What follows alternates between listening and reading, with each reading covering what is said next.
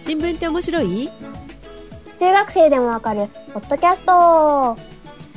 この番組は、最近気になった記事についてお話しする番組です。お届けするのは、えー選挙に行けるよ、さくらと。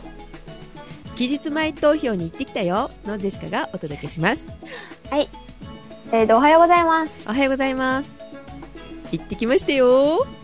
おー、行ってきたんですか早い。あ、そっか。期日前か。うん期日前だから早いな、はい。はい。えー今日は12月の6日なんですけれども行ってまいりましたが、はい。比例とあのなんだっけ、はい選挙区の名前を書くやつっていうのはできたんだけどはい。裁判官の罷免の分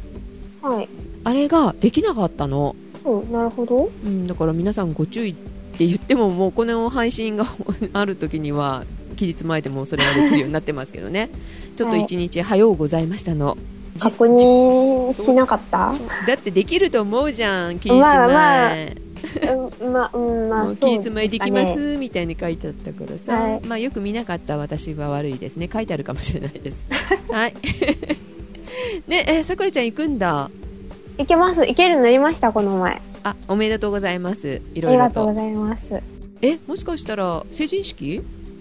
あ、いけないんですよ、それが。なんでだから実家に帰れなくて、お正月に帰れないって話なのねそう、なんかもうすぐ学校、お正月のあの、三が日あげたぐらいにはもう学校で。 5日の月曜日には学校なのねそう、やだな、雪の中学校行くのって感じ。うんジェシカと一緒だねよかったねは ーい。そっち雪降らないじゃないです か。 雪は降らないけどさあのお休み31日からだしさ12月の私高校の時そうでしたもん。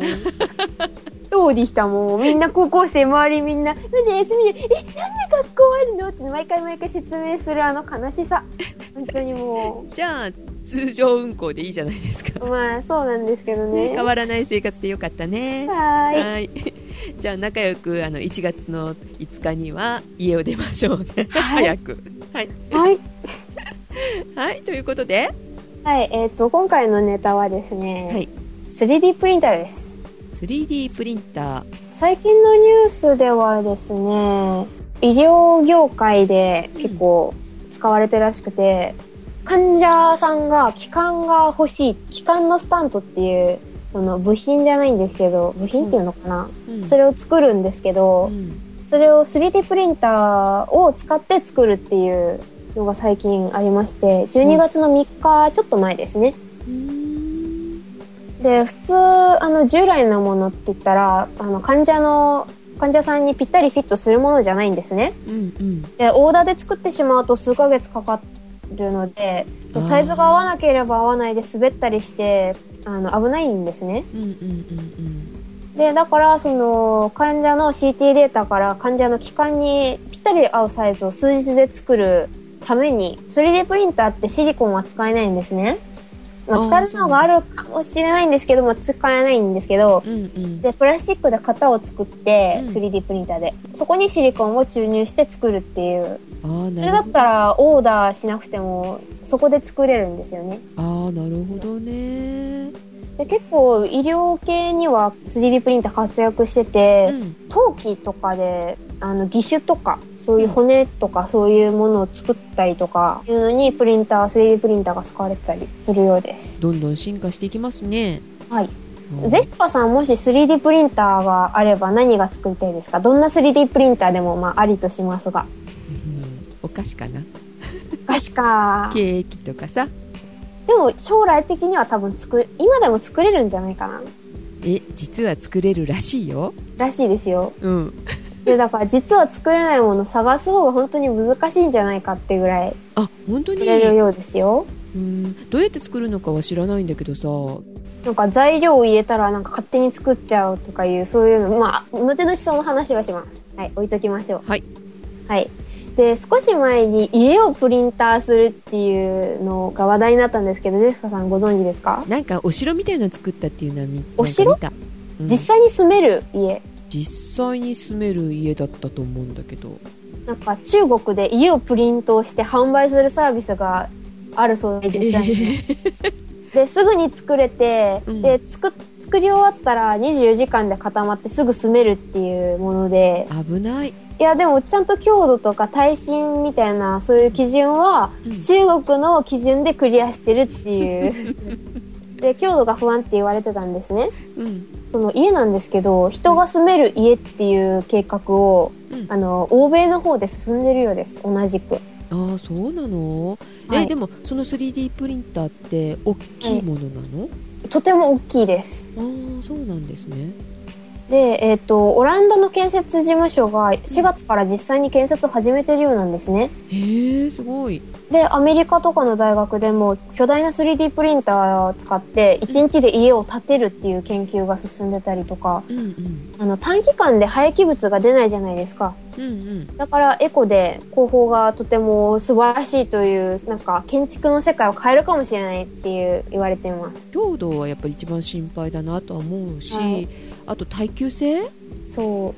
う。で、そういうものを含めて実験するんでしょうけど、こちらは3年で実用化予定するようです。中国はもう販売してるよ うです。夏、夏ぐらいに。あの中国クオリティなのでちょっと怖いですけどねで、あの、某、某2チャンネルでは、なんかはい爆発するんじゃないかとか言われて、 ねえまた爆発家かみたいな、 えーでも安くでそういうものを作れるんだったらいいねで、あの、その某掲示板とかの意見で申し訳ないんですけど、例えば、あの、その家が30万で作れると仮定して、中国の値段で。うんうんで、それで10年住めるって考えたら、まあ割に合うんじゃないかっていう話が。あーなるほどだから建て替えをする、毎回毎回。うんうんそしたら毎回なんか違う家に住めるしっていう楽しみも少し。だから簡単に建て替えられるから、例えば家族が増えたら建て直したりとか、うんあーでそういうメリットはあるんじゃないでしょうか。どこまでを作るのかちょっとねわからないのであれですけどね、窓ガラスとかはさすがに、基本的に一つのなんか物質だけで作るような感じになるので、きっと。だからガラスとか後ではめ込みとか、扉とかはめ込みとかなるんでしょうけそだよどね、あのーお風呂とかさ別に作らないといけないだろうし、まあだから枠だけって考えたらいいのかしらね、でしょうね。まあ、ちょっと楽しいですねそういう家があったらちょっと見に行きたいかなはい。住むのはどうかな日本とかさ湿度が高いからあー向くのかな地震が多いから不安ですね。どうなんでしょうねで他にもあの 3D プリンターで面白いなと思ったのが、うん耳の形を分析して 3D プリンターでぴったりのイヤホンを作るっていうものがいくつかあるそうであそれいいねで専用アプリで耳を撮影するんですよう、んうんで普通だったらなんだろうオーダーメイドするのって今までにもあったんですけど 3D プリンターじゃなくうんそれだとあの毎回毎回あ毎回毎回っていうか一時こう耳を測ってとかしなきゃいけないことになるらしくて、その耳の中の形とかうんじゃなくて耳の外側の形にフィットするか感じうんのもので、うんだから写真だけでオーダーメイドできるっていうイヤホンがあったりするそうです。ああそれって応用いろいろできるねあのはい。なんだあの、引っ掛けるタイプとかだったら完全に耳の形だけで、写真だけでできるっていう。うんヘルメットとかさマスクとかさああ、あとあの、足の形に合わせた靴とか。あいいねそうあるそうですよ、すでにもう靴がも。うあるんだあるようです。シリコン系というかなんだろう。なんか、素材は柔らかめのうんもので。うん作るあと服とかありましたよ実際にちょっとどうか迷うんですけどそのえっとナイロンパウダーですねナイナイロンパウダーをレーザーで焼いて作るっていうものがあるんですけど、それでファッションショーみたいなので、なんかすごい有名なモデルさんがもうでもスタイルほとんど見えてるっていう肌はすごくスタイルスタイルが良くないとちょっと厳しいなっていうのがあったりとかありましたなるほどあと布専用っていうかそういう布から作ってくれる 3D プリンターがあるようです買ってきて布を入れたらガシャコンって作ってくれるわけじゃなくって布から作ってうんだからゴミが出ないんですね裁断したりないなるほどあの型紙自体がもああいうものをダウンロードして体にフィットしたものを勝手に作ってくれるっていうのを開発してってうはいえ縫い合わせなくていいのかしらねそれねってことだと思います立体でざん全部作っちゃうんじゃないでしょうかオーダーメイドで家で全部作れちゃうという。で、年内に発売って言われてたんですけど、うん多分情報が落ちてないので、うん発売されてないのかわかんないです。あと、あの、これはどうなのと思ったんですけど、あの自分の歯型に合わせた歯ブラシオーダーメイドするんですけど、なんだそれ、歯ブラシも普通の歯ブラシじゃなくて、うん簡単に言ったら、数回噛めばいいっていうものなんですけどう、ん、あの形じゃなくて、なんなんだ、入れ歯入れ歯を噛む形。入れ歯みたいな状態のやつを口の中に突っ込んでう、んで、すべての歯がすっぽり覆われるように溝が掘られてて、うん歯に合わせてブラシが植えてあるもので、うん、で、数回噛み噛みするだけで6秒で全ての歯が磨けるっていう、えー、本当かな磨けるのかなあの、ちゃんと持ち手はついてて、持ってて、それを噛み噛みするようです。あそうですかはい。いで、ろんまなあ、いろいろ作れるんですよね。で、あと問題になったから知ってるかもしれないんですけど、うんデータって今ネットにいろいろ落ちてるじゃないですか。うん、 CAD のデータ、CAD ああ CAD とかああいう 3D 3D のの元デーになタる。ものね、うんそう。あれがあったからといって印刷してはいけないものがあるんですけど、知ってますかあーあの最近ではないですけどもうだいぶ前になりますけどあの拳銃そうそうそうそう。5月の8日ですね、今年の。ああそうで大すね学職員が銃刀法違反で逮捕されたっていう事件があったんですけどう、んあの、拳銃って実弾が発射できる構造だとダメなんですね。うんうんで、組み立てて使える状態でもアウトなんです。あそうなの、だから印刷すればもうすでにアウト。でもいろいろ議論があったんですけど、でも実弾がまず揃わないっていうだからら、印刷しただけでアウトってどうなのっていう議論があったりとか、割とありましたね。ネット上にはそういう YouTube とかそういうのに載ってたりとかするよね拳銃作りましたみたいなでもあれ、あの、ちゃんと発射できるかどうか、ちゃんとバネとかいろんなものが足りないんですね。うんうんその、組み立てるために何か別の部品がいったりとかう、んいるから、ギリギリセーフなのか取り締まられてない状態なのかわからないんですけど、うんでも実際にその、外、外装っていう、ななんて言うんですかね、その外回りだけ作れても、うん筆談が発射できるものが揃えばアウトなんじゃないですかね。へえでもほらモデルガンとかあるじゃないはい。あれはまあ発射できないけど似たような構造でできますよねってちょっと加工したらまあまあ、できる、あ、でもそれも捕まったんじゃないですっけありましたよね、なんか。実弾が使えるモデルガンみたいなものを作って、だから、実弾が発射できるものだと何でもダメなんじゃないですかね。モデルガンでも。でも実弾が発射できないけどそういう構造にもうちょっと頑張ったらできるみたいなちょっとあぶ危ういっていうかあのあやふやなうん。境界だよねそれねあったかなまあ、ただ、なんかよく、ちゃんとは覚えてないので申し訳ないです。わかんはないい、です。まあ、調べてください、はい、はい。 はいあと、エアガンもダメなんですよ。殺傷力があれば。あと、外観そっくりなあの貨幣。あの、色が合ってなくても、形そっくりだったらアウトなん ですよ。それ作ってみたいものありますかって言われた時にちょっと考えたんだけ どお金もありかなってでもあの重さ色ともか形も、重さも、だからそれが全然合ってなくても、形そっくりだったらもうアウトらしいです。じゃあそこに日本銀行じゃなくて子供って書いてたらいいのかな それだったら多分大丈夫です。ありますしね、そういうのね。ねね。え、うんまあ、形も色も全然違うようになってるんですけどう、ん、子供のために作りそうだよねそういうのそれぐらいなら大丈夫だと思います。そっくりだったらアウト。はい。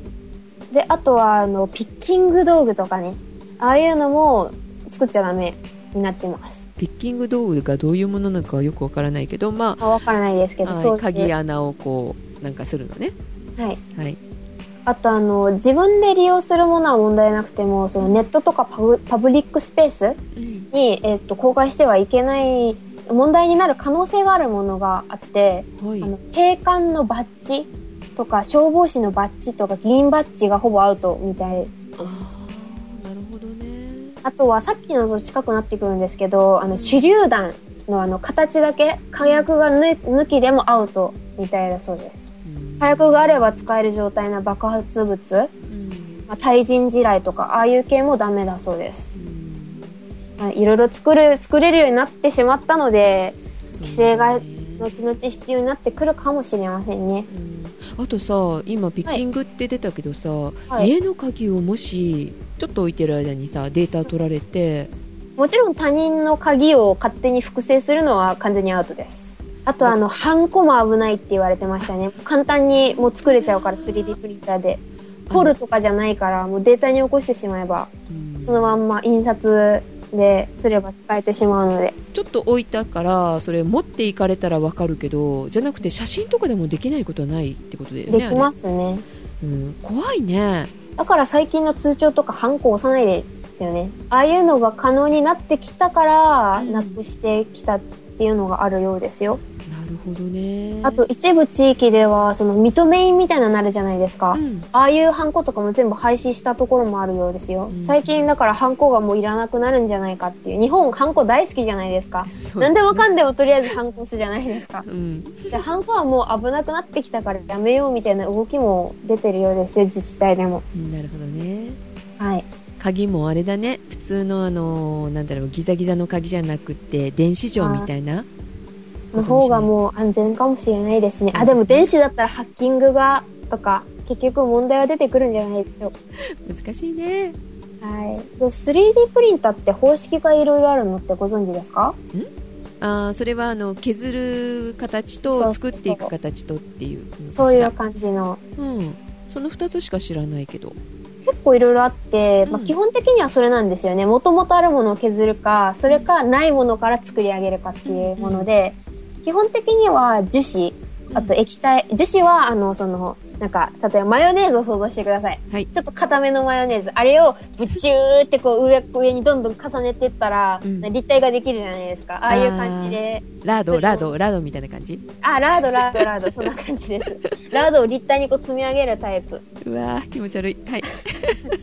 あとは液体樹脂。うん、液体に光を当てて固めるっていう、そのピンポイントに当てて、当てたところが固まっていくんですへね。ーそういう液体樹脂があるのとう、んあとはあの石膏うん石膏とかの粉末。ああはいはで、あれに水とかそういう水っぽいものをかけていって、い、うん立体に仕上げていくっていうものと、うんあとはあの金属とかナイロンとか木材とかいろいろ、木材とか削るのが多いですね。削るのしかないか。で、そ、そういうものがいっぱいあります。いろいろ。はい、削るのはなんかその粉塵がこう舞ってあんまり良くないみたいなねああーあと無駄が出るんですね。あーそうなんだ例えば樹脂とかだったらそのラードをもう一回想像してくださいはいラードは使う分だけ出せばいいじゃないですかうんでも例えばバターを想像してください、はいバターを削ってその形に仕上げたらいらないバターが出てくるじゃないですかうん、食べちゃうであまあそれを木あちゃんと木で木ですればよかった木木を想像してくださいはい木を想像して例えば四角い木から丸いものを削り出そうとしたらゴミが出るじゃないですそかうですね、でそれで無駄が出るっていうお話ですうん、なんでバターにしたんだろう食べ物で 統一したのね今ね いや油かなと思ってあなるほどいろいろあるんですけど機械の価格はもうお手軽に買える時代になってきたんですねうん、10万ぐらいだって言ってるけどそうありますあります家庭用で10万前後うん、で高いものは1億円ぐらいするものとかいろいろあり ますなんかね6万56万でこう出てるものもありまするみたいだよありますねで一般的に知られてるのはそのジェシカさんが言われてたその溶かして樹脂を溶かしてこう積み重ねるあのラードラード積み重ねるあのタイプはいで、まあ、そんな感じなんですけど 3D プリンターっていつ頃からあるかご存知ですえージェシカが見たのは23年前だから開発とか入れたらそうね5年かひょっとしたら10年ぐらい前って思うんですよね私も 3D プリンター知ったのここ23年なのでうん、それぐらい最近の技術だとずっと思ってたんですけど、3D プリンターって1983年に開発されてるんですねうん発明されてるんですよ生まれてないなんてね、もう30年ぐらいになるんですねうん、さくらちゃん生まれてないね生まれてないです、おうん生まれてあ生まれてませんはいはいで最近はその樹脂溶かして作るタイプが一番安くて一般的になってきて商品ラインナップも増えてきましたねだからお手軽になったって感じです。普及したらまあ安くなりますしね。うん、そうですね30年前ってびっくりだねね発明した人ってえっと、チャックヒルさんっていう日本人じゃありません。えなんか聞いたの私日本人だって聞いたんだけどえー、3D プリンター発明、開発発明したのはチャックヒルさんって書いてあったんですけど、うんもともとのなんか、で、ななんだろもともとはうね。アイデアは、知ってるんだ、あ、知ってるんですか、うん、作ったのは日本人なのよえでー、なんかそういうのありますね、結構、日で本特人。許を申請している間に切れたのかな、特許の申請してて通らなかったかなんかちょっと覚えてないんだけどはい。その間にあのアメリカの方が登なる録ほしたどと。こういうのってね、時間の勝負ですからね、特許ってね。日本人って下手だよねそういうのね、だですね。うん、で、えっ、と、最近の、その家庭用に近いようなもの、安いやつで、うん造形中の様子をスマートフォンで監視できたりするそうですよ。うんだいぶ多機能化してるようで、うんなんか欲しくなってきます、だんだん。欲しいっていうか買えるものね買えますねう。んあれ、学生にはちょっときついかな。あーまあゼシカとかは買ったからっておすぐお菓子が作れるわけじゃないから買まあ、わないけどはい。さくらちゃんとかはさやっぱりそういう方面に進んでるから自分で欲しいでしょまあでも、いるようになるかもしれないです。あの、削るより多分圧倒的に早いと思うんですね。あ、でも、まあ、大きさによるんですけど、学校にあるのはどのタイプ学校にあるのは多分、家庭用に近いで多分10万ちょい20万クラスぐらいじゃないですかね、多分。いの削るタイプや、削るやつじゃなくて、その一般的なその、ラ ード。ラードタのイ。プラード。 これ聞いてる人どっちかって言ったらラードっていうようになっ ちゃうよどうしよ うで、あの、やっぱり作品とか実際に作ってみたりするの見ると、うんあ、ラインですね、やっぱり。よくフィギュア作ってみたみたいなのが、画像流れてたりするじゃないですか、うんうん 3D プリンター、家庭用ので。うんやっぱり向いてないと思いませんかあの、細部がやっぱり、あと触って実際に触るとわかるんですけど、結構ガタガタなんですね、触り心地が。その後の仕上げがいるってことだねそう。でも仕上げも中が空洞が多いので、あんまり削れるものでもなく、強度もそんなにはって感じなんですよね。多分踏んだら壊れるぐらいの強度。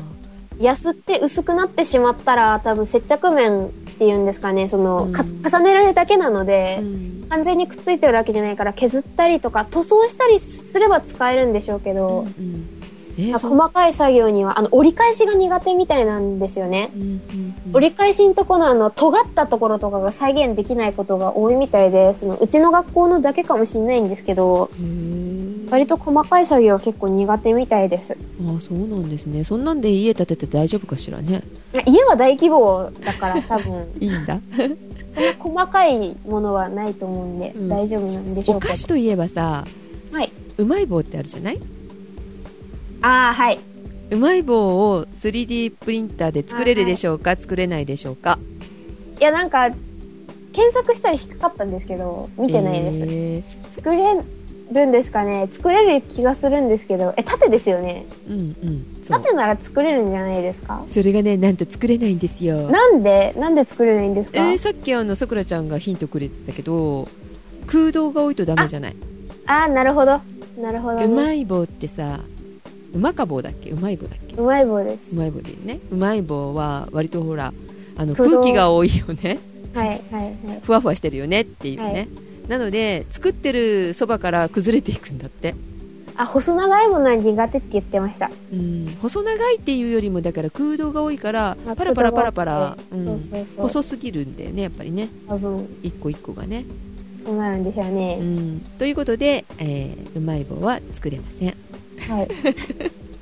でも最近本当にデータがいろんなところで配布されてるんですけど、うんだからモデリングができなくても使えるようになったんですけど、うんあの、国土地理院とかが 3D プリンター用の富士山の 3D データとか公開してたりするので、 ちょっと面白そうだなって思います。他にもいろいろ富士山以外にもあるようですよ。うんよかったら 3D プリンター持ってる人ちょっと調べてみてくだ さい。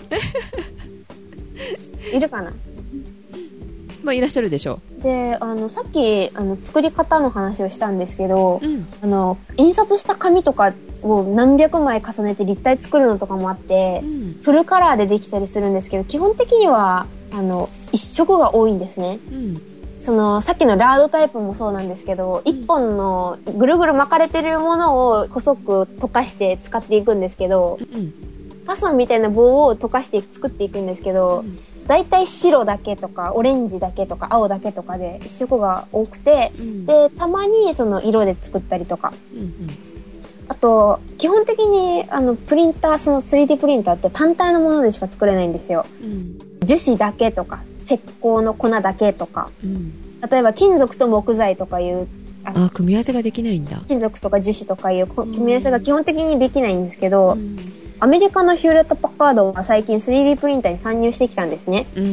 聞いてるで、それが樹脂と金属などの材料を重ねて立体物を作ることができるようになるそうです。えー、すごいじゃない、うん業務用で2016年に発売されるようですよ。あーちょっと気になりますね。業務用じゃ高いよねきっとねまあ高いでしょうね。まあ、まあでも金属とか使う時点でもう家庭用じゃないでしょそうだねう。で、あと製造業とかな、とかであの導入する動きが広がってて、うんリコーとかキャノンとかもう製品開発に乗り出してるようであす。ー本当に家庭用に入り込もうとしてますね、ねうん、これから年賀状も立体プリンターになるじゃないえ。うん、どうだろう。運んでる時の強度がちょっと心配です けど、割と手荒に扱われそうだし。大事な方には年賀状は小包みでみたいなそれ、それ年賀状じゃないです、もうすでに。あの、ゼシカさんが最初に言われてた、その、お菓子を作るみたいな話なんですけうど、んその砂糖を使う 3D プリンターがあるんですけど、ご存知ですかその砂糖に水をまぶしてとか言って立体に作っていくんですけど、へ可愛い形にできた砂糖とかができるんですね。例えば雪の結晶の形にしたりとーかう、んうんその、あの、角砂糖ってあるじゃないですか。コーヒーとかに入れられる。はいあれの代わりに、その、作った 3D プリンターで作った砂糖を使ったりとか、うんできたら楽しいなって思うんですね。うんいいなーって。それはいいねうんあと、喫茶店とかに置いてたら人気が出そうですね。ああ本当だねそれ見に行きたいしちょっと作らせてくださいみたいなんでね、で、砂糖に色がつけられたり、イラスト描いたりとかもできるものがあるそうです。へえ楽だしからそピンクの砂糖とか、そう、カラフルなんですね。それも単色じゃなくってう、うんイラスト描けるからそうなんですけど、うん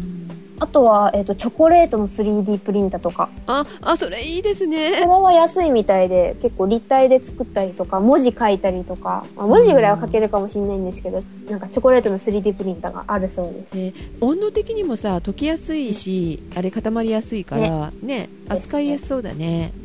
であと、水と砂糖とか、フレーバー香料とか入れたらキャンディーができたりとか、へえ楽しそうちょっと欲しいな、ねそういうのちょっと気になります。うんあの喫でも茶店を開いてる方ぜひ導入してくださ い行きますでも、こういうのができてしまうと、そのシュガークラフトってあるじゃないですか。うん、でも、ああいうのの仕事が減ったりしないかなってちょっと心配があったり。うん、それはそれの良さがあるんじゃないのきっとで、最初に作れないもの探す方が難しいって話したじゃないですか。うんなんか作れないものないんじゃないかって今家とか鍵とか銃とか靴とかうん言ったんですけど、うんでこんなもんじゃなくて 3D プリンターってはいでさっき言ったその医療に進出するっていう話があったじゃないですかはいですでにアメリカの科学者たちが耳とか腎臓とか血液とか骨とか骨はまあ先ほど言いましたけど、はいこういうものを人体のあらゆる部位を 3D プリンターでプリントすることに成功してるそうですもうへえであと安いプラスチック製とかのあの義足とか義手とかあーあそういうのだったらだったらいいねすでにもう 3D プリンターで数時間ぐらいで製造が可能になっているようです。臓器はちょっと怖そうだよねですね。まだ実験段階か実用はまだしてないんでしょうけど、んそういうことにあはもう成功しているようです。で、あとは、あの、その楽器とかも、もう 3D プリンターで作れるようですよ。そうなんですね叩いて壊れないかしらどうでしょう。まあ、その、何、どの方式で作るかによるかもしれないんですけど、ギターとかフルート、バイオリンとかもあるようで、データ販売がされてるものもあるようですよ。音が良くて。へあとは車とか飛行機とか。え ちょっと怖いさらには 3D プリンターで 3D プリンターを作ったりもできるよ うで、それも実際に使えるもので、無限の可能性があります。で、あと、ゼシカさんがさっきケーキとかって言ってたんですけど、うん料理を出力できる 3D プリンターが来年発売予定になりました。来来年だそうです。年で、小売価格が日本円にして14万ぐらい。えで、電子レンジぐらいだからちょっと高い電子レンジ、そう、電子レンジぐらいの大きさ、大きさもそんなもんで、うん、で、スペインの企業なんですけど、ナチュラルマーシンズ社っていううん、ところで、で、開発でフーディニっていうマシンなんですけど、はいどうやって作るのそれ材料入れたら、あとは勝手にプリンターが出力するっていうえ商品。材料入れるってどんなのが材料になるのかしらえ、普通に食材、あの、加熱とかはちょこっとする必要があるようですけど、うん全自動ではないんですけど、ちょっとだけ手間をかければ、あとは勝手に作ってくれるっていう。えー、どうなんだろうもなんかちょっとすっごい気になるんだけどあの、ウテ某クで電子レンジ。あの、う某電子レンジのあれです。あの、パンみたいな。はいはいちょっはと手い間をかけたら作れるじゃないですか。うんうんうんあんな感じだと思うんです けど、あその某電子レンジより安いよそれおお、これはもしかしたら。買うかもで、調理にあたってに、あたっては、その、うんレシピサイトにアクセスしてデータをダウンロードして、あとそれに応じた料理を出力することができるようになるそうです。うん、だってほら材料がラードみたいなやつかけ削る、ね、何かかみたいなイメージでいるから、今まではそれ、そういう食品 3D プリンターはあったようですね。使う材料が乾燥したタンパク質とか、脂肪とか、ああいうものをカートリッジに入れて、油と水とかをつなぎに使って、それを熱されたプレートに押し出していくっていうもので、ハンバーガーができたりとか、ピザができたりっていうものがあったそうですけど、先ほどのスペインの企業が開発した、開発してるフーディニっていうのは、実際に材料を使うようです。玉ねぎ入れたりとか、さそこまではちゃんとわかんないんですけど、うんそういうものがあるという。なんかね想像できないわ、刻んだりとか先ほど言ってた、その、あ切った材料入れるだけっていうのはありました。へえだからちゃんとした材料を使うようですよ。フレッシュなものを使うっていう。うんうんうんで今まであった 3D プリンターでその乾燥したタンパク質とか、うんああいうのって見た目があまり良くないことが多くて、うんその熱されたプレートに押し出してちゃんとそれっぽくできるものもあるんですけど、うんじゃなくて、その、栄養だけを考えた 3D プリンターっていうのがあって、うんで、実際に食べるのにはどうなのっていう声もあったんですけど、でも全世界で食料が足りないじゃないですか。うんうんだから、そういう地域に向けての食料として、とりあえず栄養が取れればいいっていう意味では、うんそういう 3D プリンター、食品 3D プリンター合わせてちゃんと作ってくれるっていう意味で、そういう用途もあるっていう。へえ面白いっていうか使い方次第だねはい、でハンバーガー画像見たんですけど、うん結構ちゃんとハンバーガー でしたちゃんとパンっぽくなっててパンで中にちゃんとパテみたいなのが入っててっていうそんなことになってるんだね 3D はいプリンターびっくりあと NASA が 3D プリンターに出資したらしくてその食品のうんで先ほどのフーディニじゃないんですけどこれもタンパク質とか炭水化物の原料からピザを作るっていへ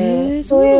3D プリンターを開発してるところがあってえそれを宇宙に持っていくつもりそう NASA がなんで出資したかっていうとそれなんですよねうんあっちでそういう食べ物って食べれないじゃないですかそうだよね固形物みたいななんかあんまり美味しくなさそうな宇宙食だよねはい、最近改善されてきたみたいな話は聞くんですけど、ん美味しくなってきたとかね、うっんて言うんですけどでもやっぱりハンバーガーが食べたいとかピザが食べたいと か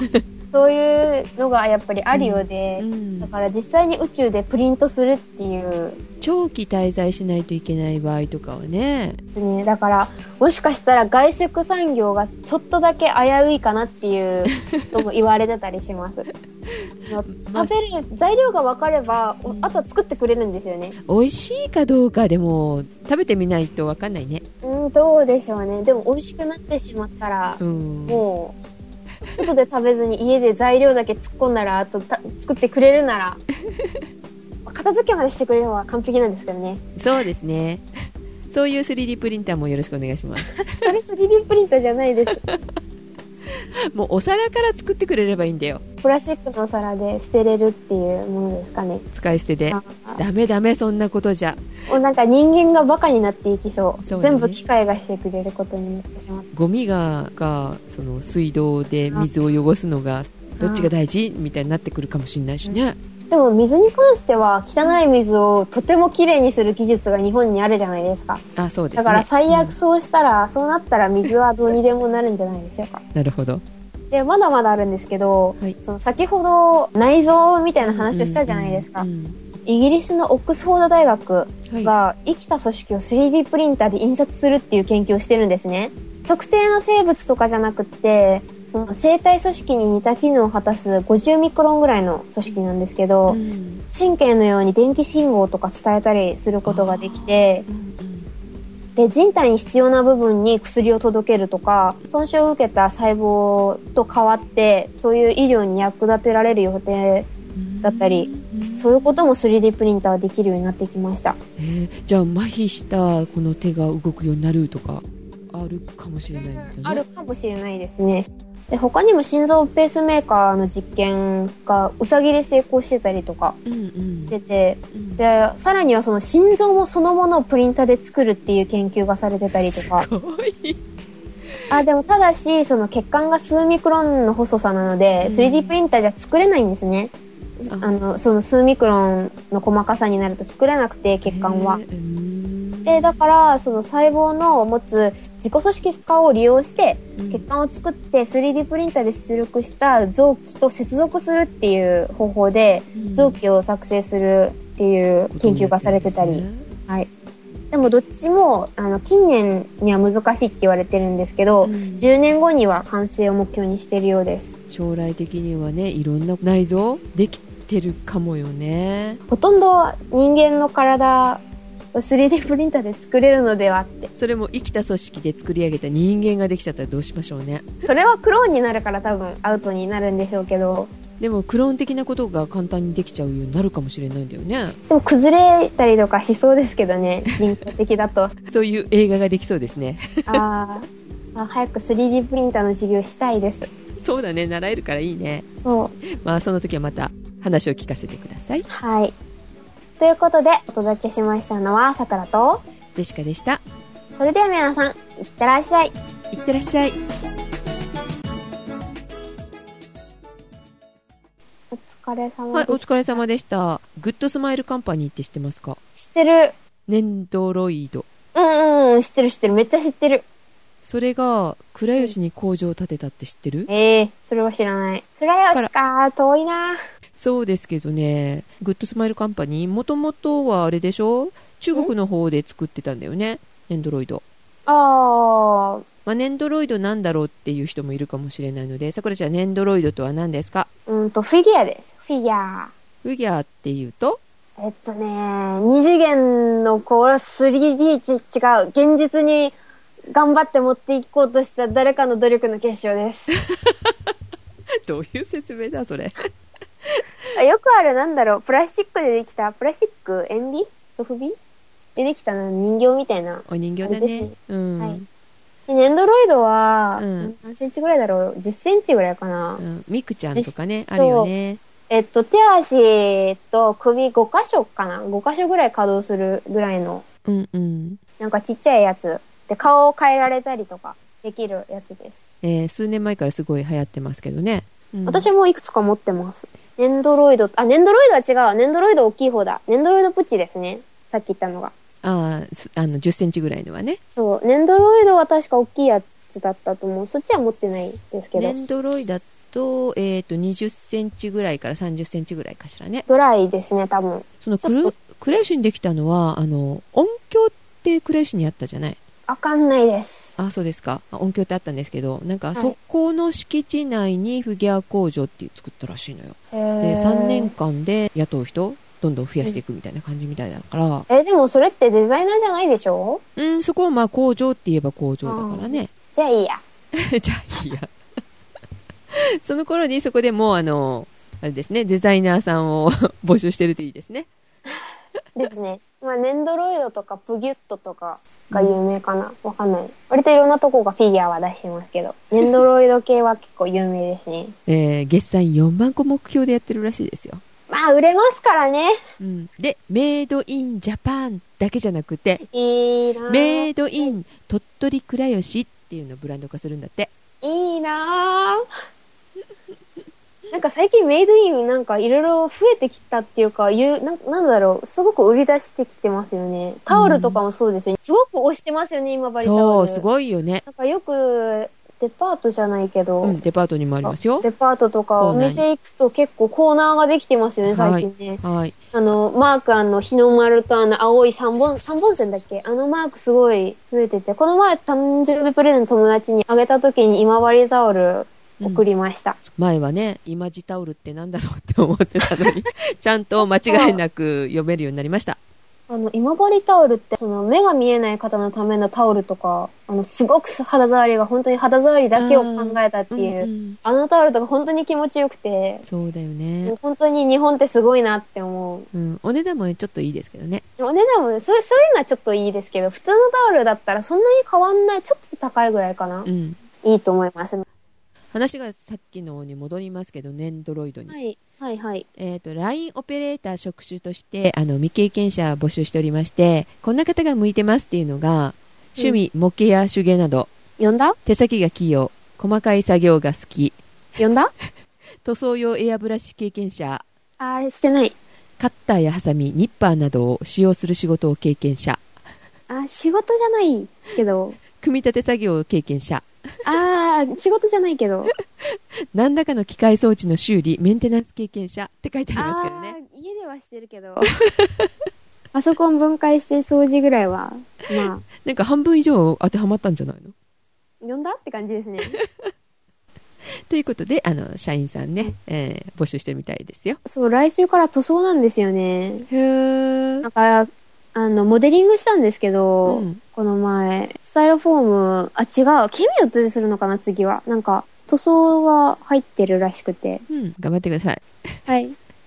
スカートとヒールが禁止って女子が嘆いてましたヒールダメなのあの、危ないから、作業するから、あの、交番みたいなところに行くから、危ないから、肌露出したらダメっていう。いああさくらさん絶対ないから大丈夫だねや、でも最近、寒い、あ、そう、タイツあったかいですね。え何何何の話 タイツ履いたことなかったのみたいないや、あんまりタイツ履かない人だったんで、へえずっとズボンがあったかいという盲信してたんですけど、スカートにそのタイツがあったかすぎ て、もう最近スカートにタイツです、ずっと。あいや本当タイツあったかい。でもタイツにズボンを履く気になれなくて、なんかダサいじゃないで すか。うんダサいかどうかわかんないけどそんなことしたことないの見えなでいいや、それをする気になれなかったから、いもうずっと最近はスカートにはい、タイツです。タイツあったかい。あったかいで本す当よタイツあったかい。そうですか頑張ってくださいねはい、頑張ります。はいということででは、はいおやすみなさいはい、おやすみなさい。